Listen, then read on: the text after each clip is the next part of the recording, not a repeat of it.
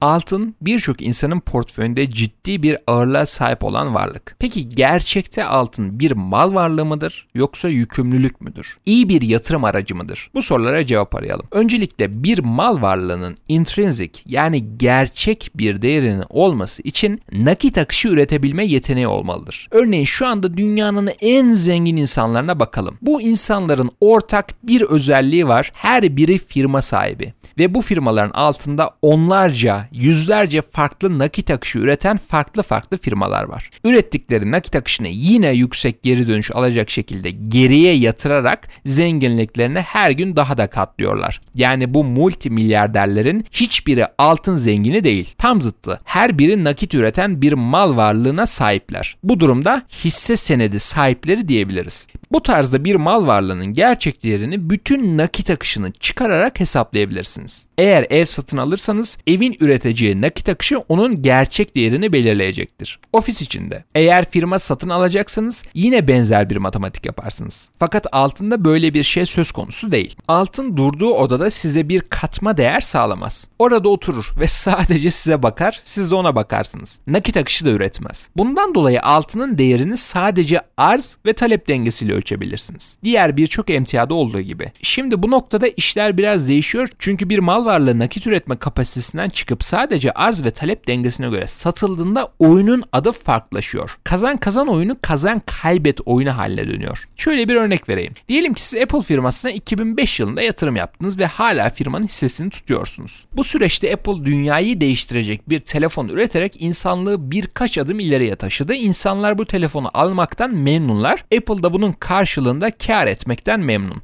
Apple'ın nakit akışı doğrudan bütün hissedarlarını ve çalışanlarını zengin etti. Yani aslında oluşturulan nakit akışı bütün herkese bir katma değer sağladı. Mavi bir okyanus oluşturdu diyebiliriz. Bu klasik olarak kazan kazan oyunu. Hisseyi tutan herkes kazandı. Sizin hisseden kar etmeniz için başkasının zarar etmesine gerek yok. Belki aldığınız fiyata göre geri dönüşünüz değişecek fakat sonuçta herkes kazandı. Peki kazan kaybet oyunu yani altın satın aldıysanız ne oldu?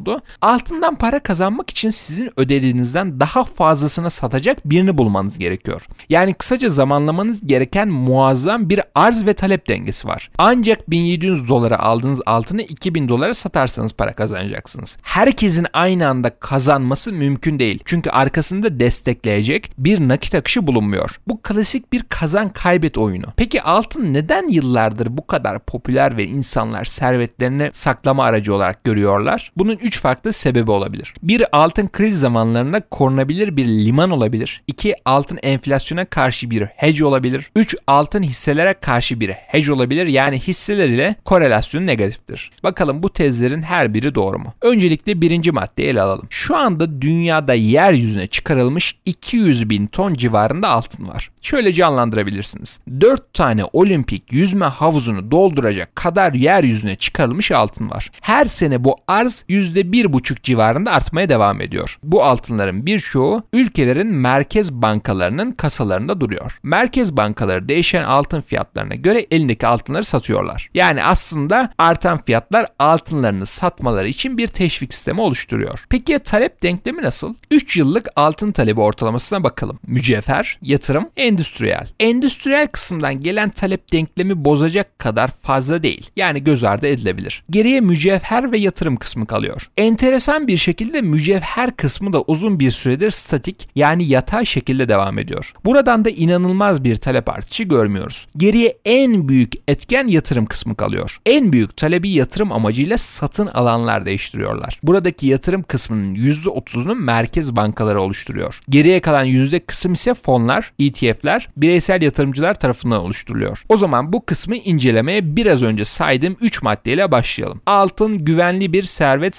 saklama yeri mi? Buradaki test şu. Altının arzı kısıtlı, merkez bankaları manipüle edemez, herhangi bir fiyat para gibi olmadığı için değerini korur. Maalesef her arzı kısıtlı ürün değerli demek değildir. Ben eğer sadece dünyada bir tane olan kupa oluşturursam bunun değerini kendim belirleyebilir miyim? Örneğin kupayı 1 milyar dolara satabilir miyim? Hayır. Fakat altında böyle bir algı var. Neden? Çünkü geçmişten beri insanların kültürüne ve zihinlerine kazınan bir algı olduğu için. Hadi diyelim ki dolar, euro gibi bütün para birimlerini çökerttik. Altın sizi bu durumda korur mu? Hiç zannetmiyorum. Çünkü eğer dünyanın sonuna gelecek ve bütün para birimlerinin çöktüğü bir kriz varsa ihtiyacınız olan yine somut ve iş gören mal varlıkları olacaktır. Ev, araba, silah, yemek. Hiç zannetmiyorum ki böyle bir kıtlık veya inanılmaz depresyon döneminde insanlar altın için bu mal varlıklarını değişsinler. Bence burada kaçırılan önemli bir nokta var. Para birimi sadece bir araçtır. İster euro olsun, ister dolar. Gerçek bir değeri yoktur. Karşıdaki kişi onun bir değeri olduğuna inandığı için kabul eder. Yani altına bu para birimlerinden daha fazla bir değer yüklerken şunu kaçırıyoruz. Para birimleriyle aldığımız mal varlığının değeri önemlidir. Araç olarak kullandığımız şey değil. Eğer bugün euro yerine deniz kabuklarıyla alışveriş yapsak da Apple ürünlerinin fiyatını ona göre revize edebilir. Yarın para birimini konserve gıdalar olarak değiştirsek yine Google reklam gelirlerini revize edebilir ve para birimi olarak konserve gıda kabul edebilir. Anlatmaya çalıştığım şey şu. Altın, euro, dolar bir alışveriş yaparken kullandığımız aracıdır ve arkasında gerçek bir değer yoktur. İkinci bir önemli nokta. Altın enflasyona ve deflasyona karşı bir hedge midir? Altın savunanlar aynı zamanda der ki altın hem enflasyon hem de deflasyon döneminde en güvenli mal varlıklarından biridir. Peki gerçekten böyle mi bir bakalım. Örneğin 1970'e bakalım. Amerika'da enflasyon artarken altın fiyatları da benzer oranlarda artmış gibi gözüküyor. Veya son 100 yıla baktığımızda dolar değerini kaybederken altın değer kazandı. Tamam bunların hepsi savunabilir tezler. Peki bu kişilerin söylemedikleri şeyler nedir? Altın uzun sürede hiçbir zaman hisse senetlerinden daha iyi performans göstermedi. Her zaman ve her zaman nakit akışı üreten hisse senetleri daha iyi performans gösterdi.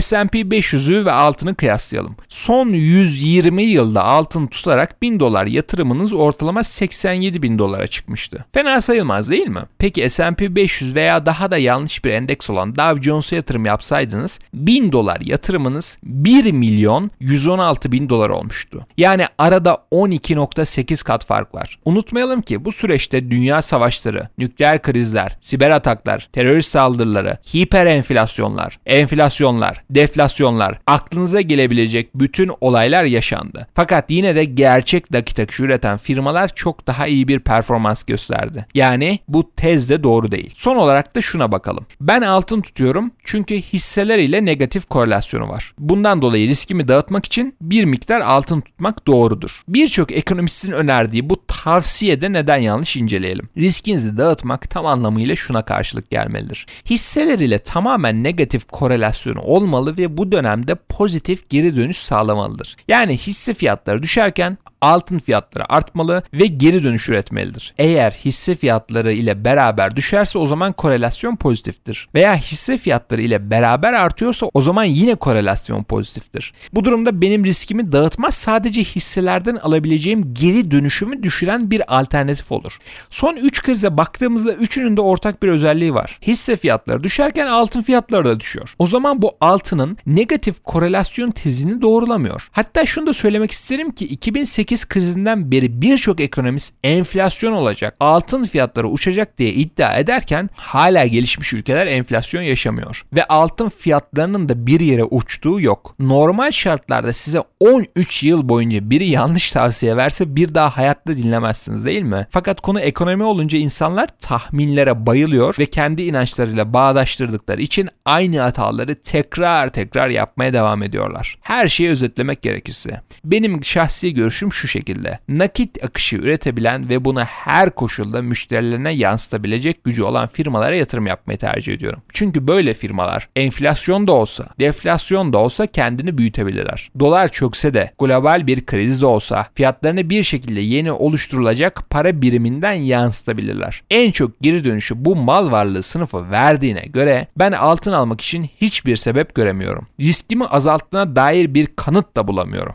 Bundan dolayı portföyümde hiç altın tutmadım ve tutmayı da düşünmüyorum. Altın çok nadir bir şekilde ancak ve ancak global bazda stagflation yaşanırsa kayda değer bir sınıf haline gelebilir. Bunu da tahmin edebilecek ve zamanlayabilecek ekonomik bilginiz varsa yine altın yerine çok daha yüksek geri dönüş sağlayacak hisse senetlerini doğru zamanda tespit edip onlara hazırlık yapabilirsiniz. Kısaca eğer en yüksek geri dönüşü en risksiz şekilde almak istiyorsanız nakit akışı üreten eden mal varlıklarına yatırım yapmanız gerekiyor. Unutmayalım ki risk yatırım aracından değil kişinin kendisinden gelir. Dünyanın en bilgisiz kişisine en muhteşem firmasını önerseniz bile berbat bir yatırım olacaktır. İnsanların riski mal varlıklarından ziyade önce kendilerini aramaları gerekiyor. Videoyu beğenmeyi ve paylaşmayı unutmayın. Görüşürüz.